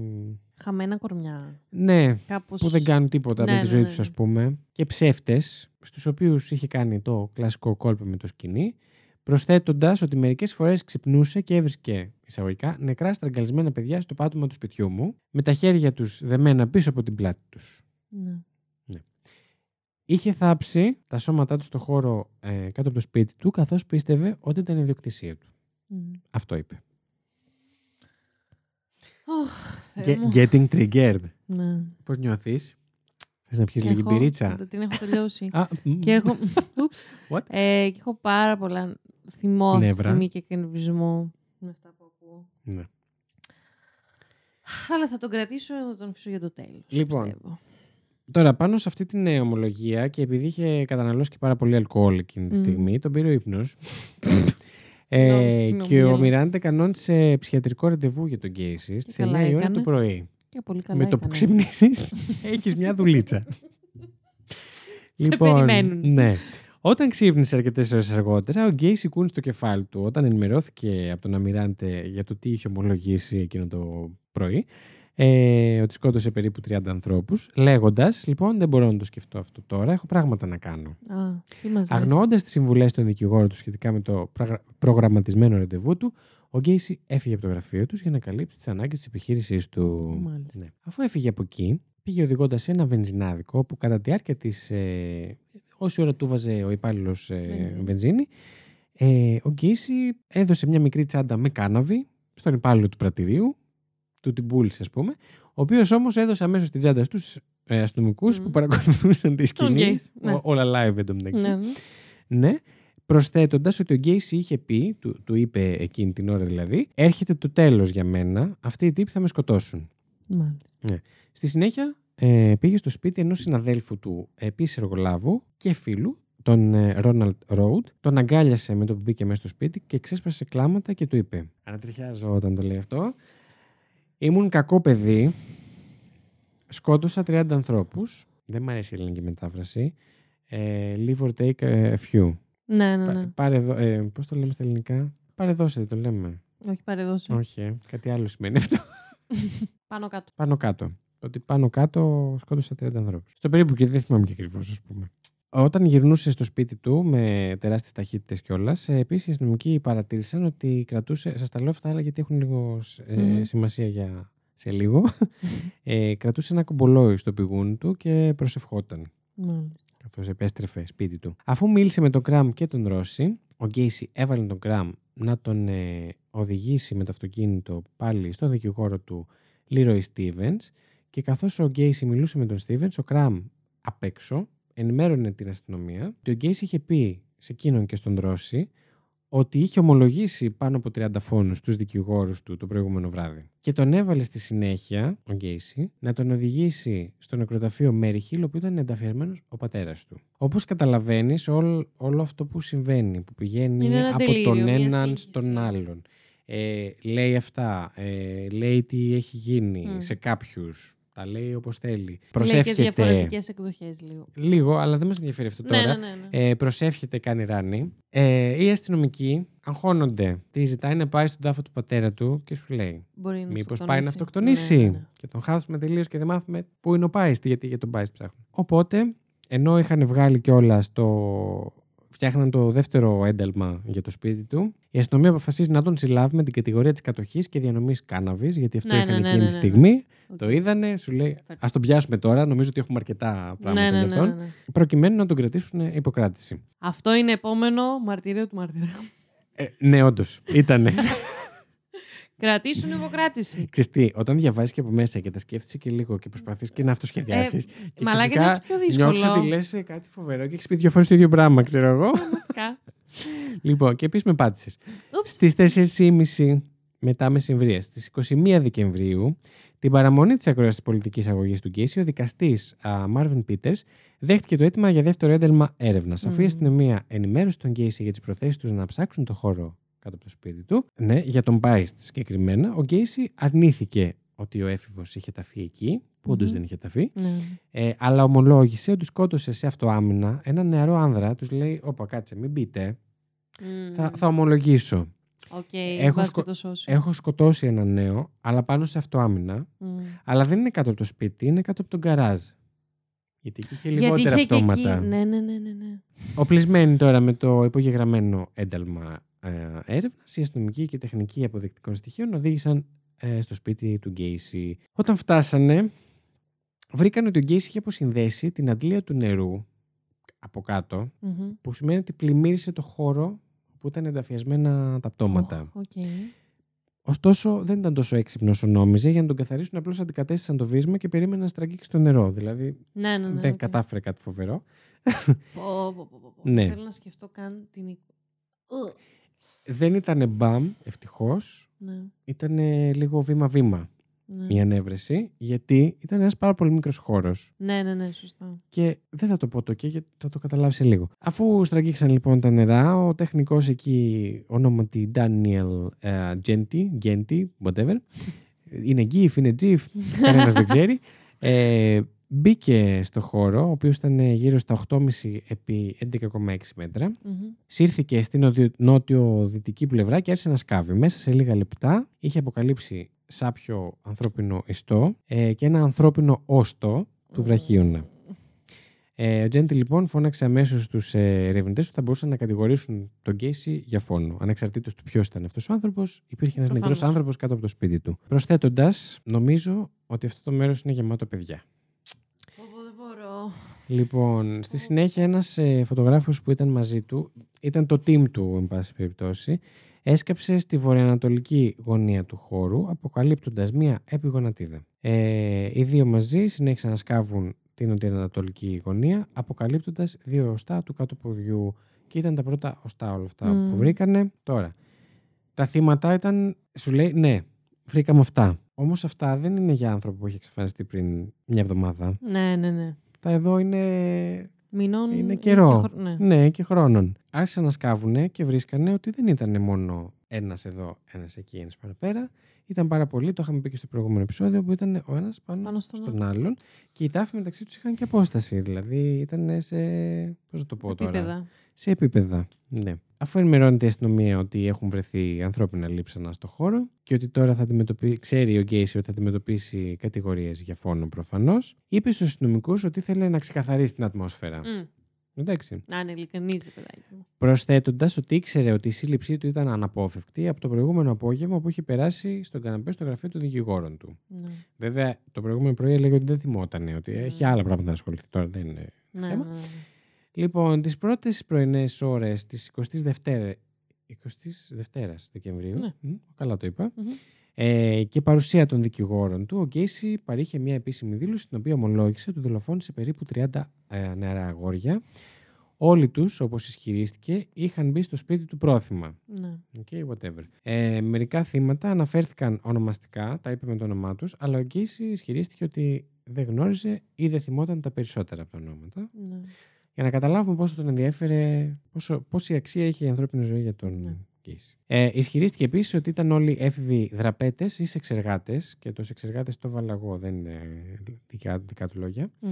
Προφανώς. Ε, ναι. Την πλειονότητα των οποίων είχε θάψει στο χώρο αυτό κάτω από το σπίτι του. Είπε επίσης ότι είχε σκάψει μόνο πέντε από τους τάφους των θυμάτων σε αυτή την τοποθεσία, κάτω από το σπίτι, όχι στον καράζ, και έβαλε τους υπαλλήλους του, Μμμ. συμπεριλαμβανομένου του Γκρέγκορι Γκότσικ που τον Μμμ. είχε Ναι, ναι. Σκοτώσει, να σκάψουν τους αναπομείνοντε λάκους για να έχει διαθέσιμους τάφους. Είχε και πλάνο ο Μμ. κύριο. Ήταν organized. Ήταν πάρα πολύ ναι, ναι, ναι, οργανωμένος και Παρθένος μεθοδικός. λογικά, δεν θυμάμαι πότε γεννήθηκε. Είσαι ακόμα μαζί μας, Ναι, καλά; ναι, ναι, ναι, ναι. Ωραία. Μία τάση προς έμετρο του την έχω. αλλά Ναι. Τι να κάνω. Ναι. Λοιπόν, τον Ιανουάριο του 1979 είχε σχεδιάσει μάλιστα να κρύψει τα πτώματα ακόμη περισσότερα, καλύπτοντας ολόκληρο το χώρο ανείχνευσης με σκυρόδημα. Τι είναι αυτό; Ε, μπετόν. Α, οκ. Το, Τι είναι αυτό; και θα αρχίσουν στο Instagram. Ε, Μήπω η Ελένη Τρικερού είναι κάτω των 24. η οποία, όχι, δεν κορυδεύω εσάς, ναι, είναι κάτω των 24 και δεν ξέρει τίποτα. Got me. Got me. Gotcha. Πανάδε. Κουκουτσά. ναι. Ε, δεν το είχε κάνει ωστόσο για καλή του τύχη. Ναι. Το είχε κάνει μόνο, βρήκανε δηλαδή μπετό πάνω από τον πρώτο δόλυφο, το πρώτο πτώμα που Ναι. είχε μπει στο χώρο, ρε παιδί Μμμ. μου. Άρα την πρώτη φορά το έκανε, το κάλυψε με το σκεπτικό ότι να καλυφθεί καλύτερα, αλλά δεν το ξανά, Μετά δεν δεν- το συνέχισε. Δεν νομίζω ότι είχε και χρόνο να μπει σε όλη αυτή τη διαδικασία. Γιατί όταν. Ναι, και Μονίμως επίση δεν ήταν πετάς πάντα πτώματα μόνος εκεί. του, Ναι, αλλά ναι. ναι. Τέλος πάντων, δεν ξέρω. Οκ. Erased my case. Λοιπόν, μετά τον ρώτησαν συγκεκριμένα για τον Biced, προφανώς, γιατί ήταν ε, το. Η αφορμή όλου. Ναι. Ε, και ο Κέισι ομολόγησε ότι τον παρέσυρε στο σπίτι του και τον στραγγάλισε το βράδυ της 11ης Δεκεμβρίου. Trigger warning. Όχι πολύ, αλλά είναι. Ε, παραδέχτηκε επίσης ότι κοιμήθηκε δίπλα στο σώμα του Πάιστ εκείνο το βράδυ πριν πετάξει το πτώμα του στο ποταμό Plain. Και όταν η αστυνομία, ο Κατσέσνακ, πώς το λένε, του χτύπησε την πόρτα να του πούνε να έρθει στο τμήμα και είπε δεν μπορώ γιατί ε, το άψυχο σώμα του Πάιστ ήταν ε, στη σοφίτα του σπιτιού. Το οποίο Δεν μπορώ. δεν μπορώ να φανταστώ το αίσθημα του αστυνομικού Όταν το έμαθε. Αυτό. να μαθαίνει ότι ήμουν εκεί και ναι. Ναι, ναι. ναι. Τέλος πάντων. Τώρα, καθώς πήγαινε στο αστυνομικό, όπως καταλαβαίνεις, όταν πήγε η αστυνομία και τον ρώτησε ε, αν μπορεί να έρθει και τα λοιπά, το πτώμα ήταν πάνω και μετά πήγε να τον ρίξει στο ποτάμι Μμ. και γι' αυτό πήγε στην αστυνομία που ήταν με τις λάσπες και όλα Λάσπες αυτά. όλα αυτά. Ναι, ναι, ναι, Ο ναι, τύπος ναι. δεν νοιάζει τίποτα. Είχε όντως υποστεί ένα μικρό τροχαίο ατύχημα ε, μετά την απόρριψη του πτώματος και το όχημά του είχε γλιστρήσει σε ένα δρόμο που είχε καλυφθεί με πάγο τέλος πάντων και έπρεπε να ρημουλκηθεί. Βεβαίως, βεβαίως, για να βοηθήσει τους αστυνομικούς στην αναζήτησή τους για τα θύματα που ήταν θαμμένα κάτω από το σπίτι του, κατά την ομολογία του σχεδίασε ένα πρόχειρο διάγραμμα του Υπουργείου του για να υποδείξει πού ήταν θαμμένα ακριβώς τα σώματά τους και έκανε, λέει, αρκετά καλή δουλειά σε αυτό. 26 πτώματα ανακαλύφθηκαν στον υπόγειο χώρο του Γκέισι την επόμενη εβδομάδα, γιατί όπως καταλαβαίνεις και στην κατάσταση που ήταν δεν μπορούσαν να ανασύρουν όλα αυτά τα πτώματα σε μια μέρα. Ναι, ναι. Πέρασαν πολλές μέρες. Επίσης έκανε κρύο, ήταν μια περίοδος ε, που έκανε και ιδιαίτερη παγωνιά και πρέπει να σταματήσουν για μια μέρα. Είχαν διάφορα τέτοια. Μμ. Άλλα Και τρία... επίσης δεν, είναι- δεν είναι και ένα πτώμα να ανασύρει. Γιατί έχουν, νομίζω λογικά θα φαντάζομαι. Ε, Ήταν πολλά. Όχι, ε, Α. ένα, ε, sorry, δεν το είπα καλά. Ένα πτώμα ολόκληρο. Μμ.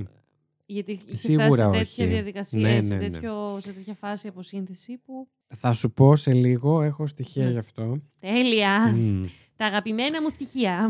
26 λοιπόν πτώματα ανακαλύφθηκαν στον υπόγειο χώρο, αλλά τρία βρέθηκαν σε άλλο σημείο της ιδιοκτησίας του. Όλα τα θύματα που ανακαλύφθηκαν στην οδό Summerdale 82-13 ήταν σε προχωρημένη κατάσταση αποσύνθεσης. Μμ. Οδοντιατρικά αρχεία και χάρτες ακτίνων ε, χ βοήθησαν να αναγνωριστούν τα λείψανα. 23 θύματα αναγνωρίστηκαν μέσω οδοντιατρικών αρχείων, ενώ δύο ακόμη θύματα ταυτοποιήθηκαν μέσω σκελετικού τραύματος, το οποίο Ε, δεν ξέρω τι ακριβώς είναι. Νομίζω, ξέρω εγώ από την προηγούμενη υπόθεση που Α. αναφέρει η Για Μιχαέσου. πες. Ε, από τα τραύματα που έχεις στους, ε, στα οστά σου. Δηλαδή, Α, ναι. κάποιο οκ. χτύπημα, κάποιο σπάσιμο, ας πούμε, χεριού. Ναι, ναι, ναι, οκ, οκ. Φαντάζομαι ότι είναι αυτό. Ναι. Ω, κάτι Ε. ξέρω εγώ και δεν ξέρω εσείς. Ου. Τώρα, αυτές οι ταυτότητες υποστηρίχθηκαν επίσης με προσωπικά αντικείμενα που βρέθηκαν στο σπίτι του Γκέισι προφανώς. ναι, ναι. Δηλαδή, έγινε. Σκέψου ότι οι άνθρωποι βρήκαν, η αστυνομία βρήκε ένα χώρο με πόσα πνεύματα, 26 συν 3 σε άλλο σημείο. 26 συν 4. Συν 3 μέσα στο σπίτι εννοώ. Α, sorry. sorry. Δεν ξέρουν ποιοι είναι αυτοί οι άνθρωποι. Μμ. Πρέπει να αρχίσουν να, να κολλάνε τα, τα, τα ακόλυτα. Τι να κολλήσουν. Να βρουν Αρχίζουν έναν να έναν. ψάχνουν. Ναι, ναι, ναι. Και όπως εσύ είπα και σε προηγούμενα επεισόδια, κάποιοι ανακαλύφθηκαν τώρα, το 20 ας πούμε. Εντάξει, φοβερό. Οπότε καταλαβαίνετε. Τώρα, trigger warning. Το κεφάλι και το άνω μέρος του κορμού πολλών σωμάτων που βρέθηκαν στο χώρο κάτω από το σπίτι του είχαν τοποθετηθεί ξεχωριστά σε πλαστικές σακούλες. Οπότε είχε επέλθει και ένας διαμελισμός. Μμ. Αρκετοί βρέθηκαν επίσης με ένα σχοινί ακόμα γύρω από το λαιμό τους. Μμ. Σε ορισμένες περιπτώσεις βρέθηκαν πτώματα με ξένα αντικείμενα όπως μπουκάλια φαρμάκων τοποθετημένα στην περιοχή της Πιέλου, η θέση των οποίων έδειχνε ότι τα αντικείμενα είχαν εισχωρηθεί στον προκτό των θυμάτων με τη βία. Ναι. Και παρέμειναν εκεί. Ναι. Και ένα καλό νέο, το ακατοίκητο σπίτι του Γκέισι κατεδαφίστηκε τον Απρίλιο του 1979. Πάλι καλά. Πάλι καλά που κάποιος δεν μένει εκεί. Είμαι σίγουρος ότι υπάρχουν αρρωστάκια που θα μένανε. Ή και κάποιοι χωρίς να το. Αλλά Κρεμίστηκε. όχι, γίνεται, Πραγματικά. Λοιπόν, τώρα, γιατί πρέπει να μιλήσουμε και για τον Ρόμπερτ Πάιστ. Μμ. Στις 9 Απριλίου του 1979, ένα αποσυντεθειμένο σώμα ανακαλύφθηκε μπλεγμένο σε εκτεθειμένες ρίζες στην άκρη του ποταμού Plain στην κομιτεία Grundy. Το πτώμα αναγνωρίστηκε χρησιμοποιώντας οροδοτιατρικά αρχεία ως του Ρόμπερτ Μμ. Πάιστ. Ε, η νεκροπαισία που ακολούθησε αποκάλυψε ότι τρεις. Δεν ξέρω καν πώς μεταφράζεται αυτό, δεν θα σας το πω. Ένα χάρτινο material τέλος πάντων ε, είχε χωθεί στο λαιμό του ενώ ήταν ακόμα ζωντανός, προκαλώντας του ασφυξία. Ασφυξία, ναι. Ωχ, Θεέ μου. Λοιπόν, αυτά όσον αφορά Τι έχει κι άλλα. τι έχει συμβεί. Όχι, έχω να σας πω μερικά πράγματα έτσι για τις ε, δίκες και όλα αυτά, Μμμ. το τι συνέβη. Ε, οδηγήθηκε σε δίκη στις 6 Φεβρουαρίου του 1980, κατηγορούμενος για 33 φόνους. Μμ. Μετά από αίτημά του, συνηγόρου του, πέρασε πάνω από 300 ώρες με γιατρούς, όλο το χρόνο πριν από τη δίκη του. Το έτος δηλαδή πριν γίνει η δίκη, πέρασε πάνω από 300 ώρες με γιατρούς. 300 Ψυχιάτρους και... ώρες. Αυτό είναι οριακά. Μμ. Περίπου 10 ώρες τη μέρα. Για ένα χρόνο. Είναι Ακραία. πολλές, είναι πολλές. Όπως καταλαβαίνεις, θέλανε οι... Ειδική. Μμ; Η ειδική. Όχι, θέλανε οι δικηγόροι του Α, να τον να το α, πάνε ναι, ναι. για... Για να βρουν ελαφρυντικά. Ναι. Ε, υποβλήθηκε λοιπόν σε ποικίλα ψυχολογικά τεστ ενώπιον μιας ομάδας ψυχιάτρων για να διαπιστωθεί εάν ήταν διανοητικά ικανός να δικαστεί. Μμ. Ο Γκέισι προσπάθησε να πει στου γιατρούς ότι είχε διαταραχή πολλαπλής προσωπικότητας, νεύρα. Λοιπόν, ισχυρίστηκε ότι είχε τέσσερις προσωπικότητες.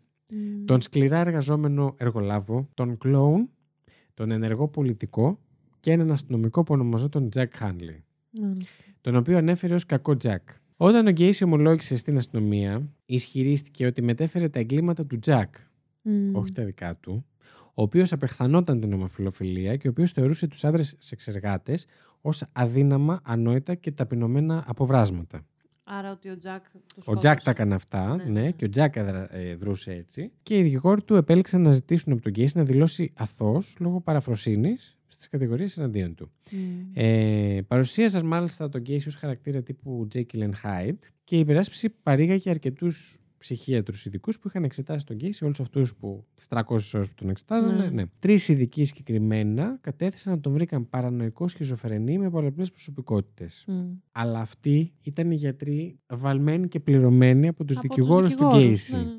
Τώρα, οι εισαγγελείς, από την άλλη πλευρά, παρουσίασαν την υπόθεση ότι ο Γκέισι ήταν υγιής και είχε τον πλήρη έλεγχο των πράξεών του. Μμ.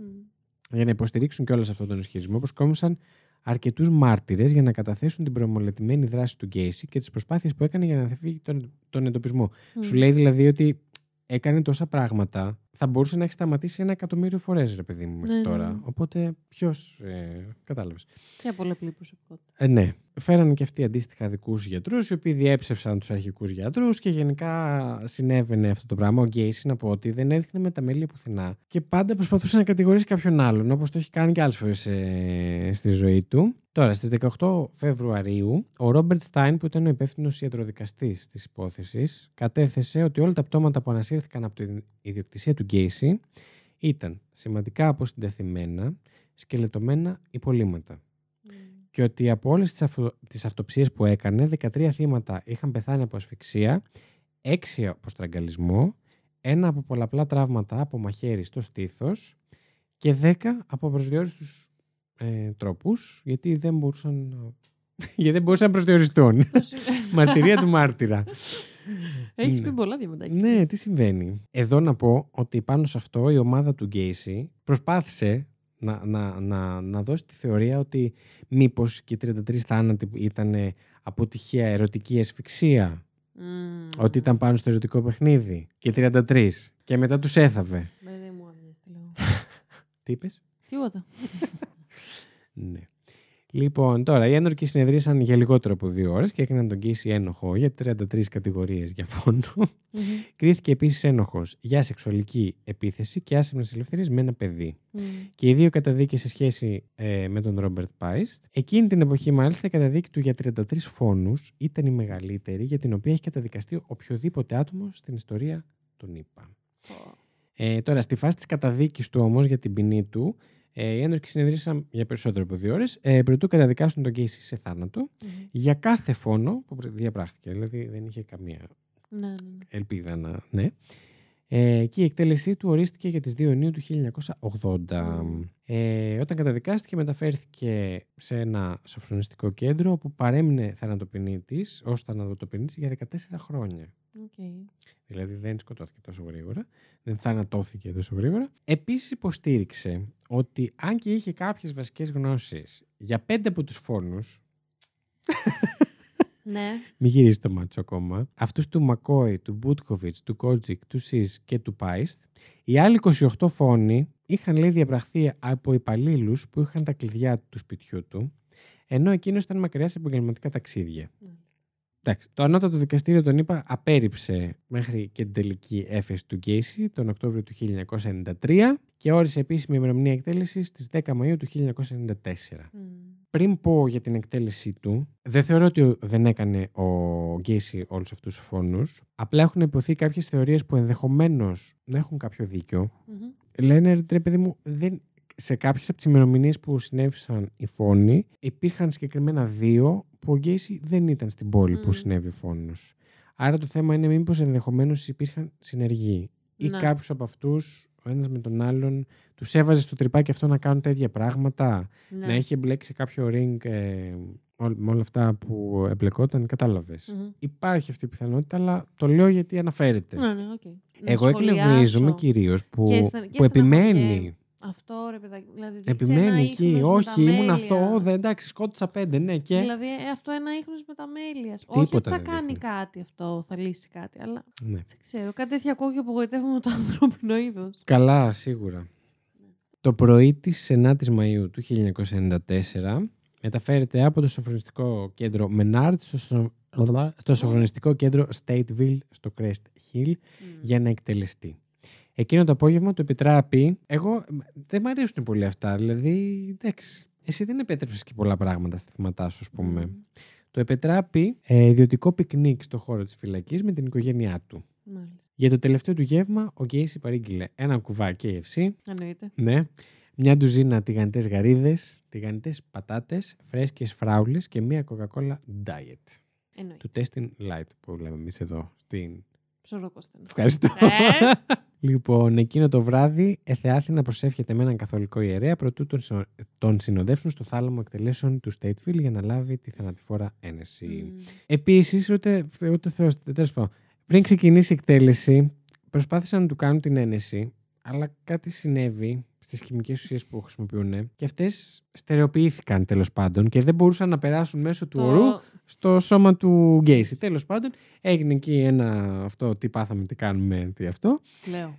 Ναι. Εντάξει. Ε, τα αντικατέστησαν τέλος πάντων. Έπρεπε να κλείσουν τις περσίδες που έβλεπε το κοινό, να, Ναι, ναι, φτιά- ναι, ναι. να, ναι, να φτιάξουν το πρόβλημα, να τις Αυτό ξανανοίξουν. με το κοινό εντωμεταξύ. Ναι, creepy. Ναι. Βέβαια. Θα εντάξει, πήγαινες. άστο. Κοίτα. Εγώ ως Lady Τριγκερού, Τριγκερού, ε, με τη σχέση που έχω με τον Γκέις, η οποία είναι μηδαμινή, Ναι. δεν θα πήγαινα. Το λέω με απόλυτη σιγουριά. Α, Ε, Όπως δεν θα πήγαινα στη θανάτωση κανενός ανθρώπου που απεχθάνομαι, ρε παιδάκι μου, που. Τι να σου πω. που τον συχαίνεσαι. Τε, τελείωσε, παιδάκι μου. Δηλαδή, μακάρι αυτός ο άνθρωπο να μην υπήρχε, δεν θα πήγαινα στη θανάτωσή του. Ωστόσο, αν ήμουν κάποια μάνα ή κάποια κοπέλα ανθρώπου που είχε δολοφονηθεί από αυτόν, δεν ξέρω τι θα έκανα. Άρα το αφήνω λίγο ανοιχτό. Ναι. Αν ήσουν η δική του μάνα.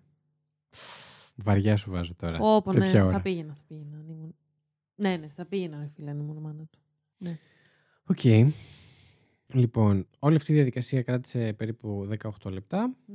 και η εκτέλεση συνεχίστηκε. Ε, σύμφωνα με δημοσιευμένες αναφορές, ο Γκέισι ήταν ένας διαγνωσμένος ψυχοπαθής που δεν εξέφρασε καμία μεταμέλεια για τα Μμμ. εγκλήματά του. Η τελευταία του δήλωση στο δικηγόρο του πριν από την εκτέλεσή του ήταν ότι η δολοφονία του δεν θα, αντιστα... δεν θα αντιστάθμιζε την απώλεια των ανθρώπων των θυμάτων του και ότι το κράτος τον δολοφονούσε. Εγώ αυτό το λέω θράσος. Κι εγώ. Ε, τα τελευταία του λόγια αναφέρθηκε πως ήταν τα Kiss My Ass. Τα αρχίδια μας. Σε γράφουμε. Είναι ωραία όμως τελευταία λόγια θεωρώ. αυτά. Γενικά, άσχετα τώρα, άσχετα, Ήτανε cool. άσχετα με τον. Με το τι Gacy, έκανε, ναι. Θεωρώ είναι ωραία να φέρει. Kiss my ass. Kiss my ass. Ναι, όντως, οκ. Άντε να το δεχτώ. Αλλά επειδή είναι ο Γκέισι, ξενερώνω, ναι, ναι, δεν ναι, είναι. το προφανώς. Ναι. Και ένα έτσι trivia fact, γιατί είμαι και πάλι εκπομπή Ε, ναι, εγώ. ναι. ε, μετά την επιβεβαίωση του θανάτου του Γκέισι στις 12 και 58 συγκεκριμένα, προ-μεσημβρία στις 10 Μαΐου 1994, αφαιρέθηκε, του αφαιρέθηκε ο εγκέφαλός του και είναι στην κατοχή της Helen Morrison, μάρτυρα υπεράσπισης στη δίκη του Γκέισι, η οποία είχε πάρει συνέντευξη από τον Γκέισι και άλλους κατά συρροή δολοφόνους σε μια προσπάθεια να απομονώσει κοινά χαρακτηριστικά προσωπικότητας βίων κοινωνιοπαθών. Οκ. Το σώμα του αποτεφρώθηκε. Μμμ. Αυτά. Α πάει και το παλιάμπελο, Πω, ας πω. πάει και ο Τζον Γουέιν Εντάξει, Γκέισι. Δεν το θυμόμουν τόσο σοβαρή. Ήτανε. ναι, Να μου πεις τι ήτανε, ναι, θυμόσουνα. ήτανε, ναι. Ήταν Ναι. και ανεβαίνω και οκτάβα. Ήτανε, ναι, Μμμ. τρίπαρτο επεισόδιο ε, του Terrors Hall of Fame. Μμμ. Ήταν βαρύς, παιδιά, δεν μπορούσα να τον κάνω Ναι, ναι, ναι. συνέχεια τραλαλή τραλαλό. Όχι ότι άλλοι που έχουν σκοτώσει μπορούμε, αλλά εν πάση περιπτώσει. Κάπου κάποιες φορές. Εγώ εχθές που. σκε- Και φυσάω μέσα στο μικρό. Εγώ. ε, εχθές που κάθισα να το κάνω αυτό το πράγμα και ξενύχτησα. Ε, εντάξει, αειδιασμένος. Ε, ναι, δεν ξέρω εσάς που σας ακούστηκαν. Συν ότι κάποια πράγματα δεν τα, δεν τα βάζω, δεν μπορώ. Δηλαδή Ναι, ναι, εκεί ναι. που άνοιξαν και βρήκανε και. Ξέρω ότι κάποιοι είστε Τι θέλετε αυτές. σκοτεινιάριδες. ε, το είδες, ε; Α, Διπλωμάτης. Ωραίος, ωραία το πήγες. Ε, Μπράβο. μ, δεν μπορούσα να τα σπίτι. Και έχασε το δόντι του. Παραλίγο να φάω το μικρόφωνο μου. Συγγνώμη, το φτιάχνω λίγο. Ευχαριστώ. Ε, μ, δεν μπορούσα κάτι παραπάνω. Μέχρι εκεί Μμ. μπορούσα. όχι, όχι. Ε, για, για τα δικά μου δεδομένα και πολλά είπες. Βέβαια, εντάξει, δεν είμαι αντιπροσωπευτικό εγώ παράδειγμα. Ε, Αντιπροσωπευτικό. True crime ακροάτριας. Ναι, δεν το συνεχίσω. Ε, μ, επίσης, ε, συγγνώμη αν ήταν λίγο σαν αφήγηση, αλλά επειδή τα έγραψα και λίγο έτσι στημένα. Στημένα.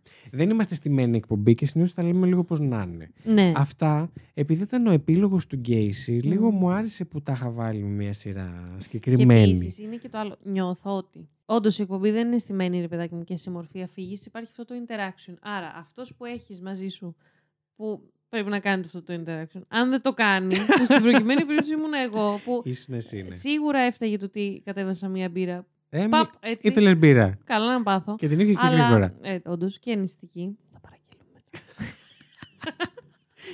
ναι. Λοιπόν, ε, ένας λόγος ήταν αυτός, αλλά κατά βάση ήταν ότι με έχετε καταλάβει θεωρώ πλέον. Έχουμε βγάλει 24-25, κάπου εκεί Κάπου εκεί είμαστε. θα ναι. είναι. Όταν η θεματολογία και λίγο το κλίμα πέφτει, ε, με, μέχρι ένα σημείο μπορώ να λέω μαλακίες, μπορώ να λέω να διακόπτω... Λοιπόν, το ακούσετε εδώ. Τα αποθέματα αστείων της Lady Τρικερού δεν είναι... Έχουν ένα πάτο. Ε, Αυτό. Ευχαριστώ. Δεν είναι Ευχαριστώ. άπατα. Δεν είναι, δεν είναι άπατα. Ε, ναι. Στο, ε, ναι.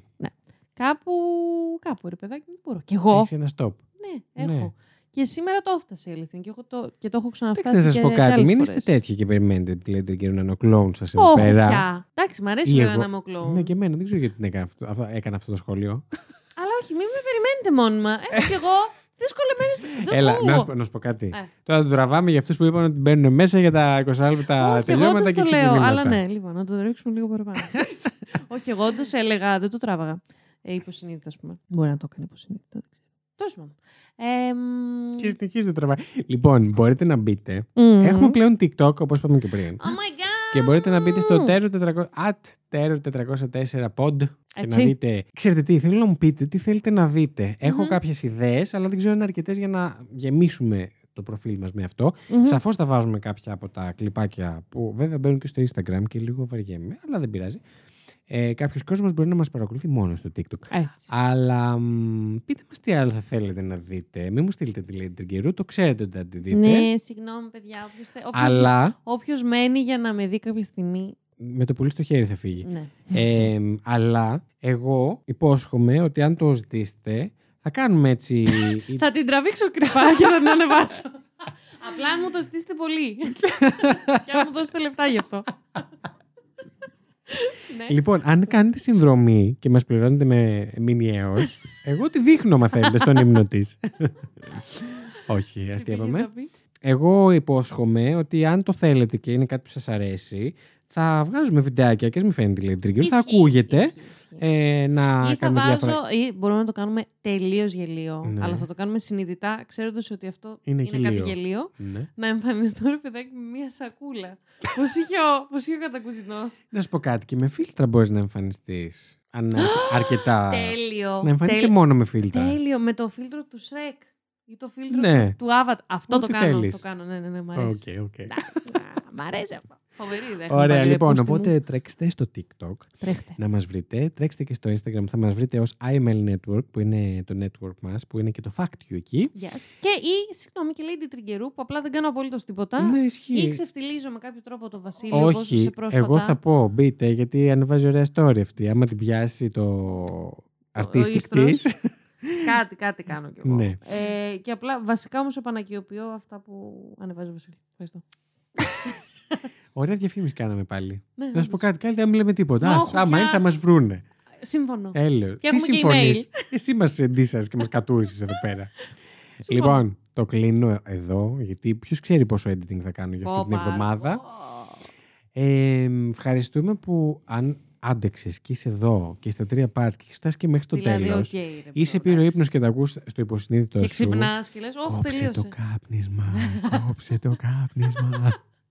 ε, ή είσαι τε, τρελός ε, φαν ακροατής, δεν ξέρω. Ναι, υπάρχουν και Είσαι αυτοί. τρελός σκέτο Και αυτό. ή φανς σκέτο. Μμ. Ακροατής μάλλον όχι. Ευχαριστούμε πάρα πολύ. Ήταν η Lady Τρικερού. Ήταν ο Πιστεύεις θα, Βασίλης Χάιντα. θα μείνει αυτό. Το ήταν. ήταν. Ναι, ναι, σίγουρα. Δικιά μου είναι αυτή η μαλακία. Ναι. Και ήταν Το Terror Terror 404. 404. Φιλά Oh Την εκπομπή παρουσιάζουν ο Βασίλης Χάιντα και η Lady Τριγκερού. Το Terror 404 είναι μια παραγωγή του It's My Life Network. Μπορείτε να μας βρείτε στο Instagram και το Facebook πληκτρολογώντας IML Network, τα αρχικά του It's My Life. Αν μας ακολουθήσετε μπορείτε να μαθαίνετε άμεσα κάθε φορά που βγαίνει καινούργιο επεισόδιο, καθώς επίσης να βλέπετε τις σχετικές φωτογραφίες από τις υποθέσεις που συζητήσαμε. Στείλτε μας email στο imlnetwork.hotmail.com με τις προτάσεις σας για επόμενα επεισόδια ή για τυχόν παρατηρήσεις και διορθώσεις που θέλετε να κάνετε σε κάτι που αναφέραμε στην εκπομπή. Μπορείτε επίσης να μας βοηθήσετε βαθμολογώντας μας και αφήνοντας την κριτική σας στο Apple Podcasts και μπορείτε να κατεβάσετε τα επεισόδια μας από το Apple Podcasts, Spotify, Google Podcasts ή οποιαδήποτε άλλη δική σας αγαπημένη πλατφόρμα podcast.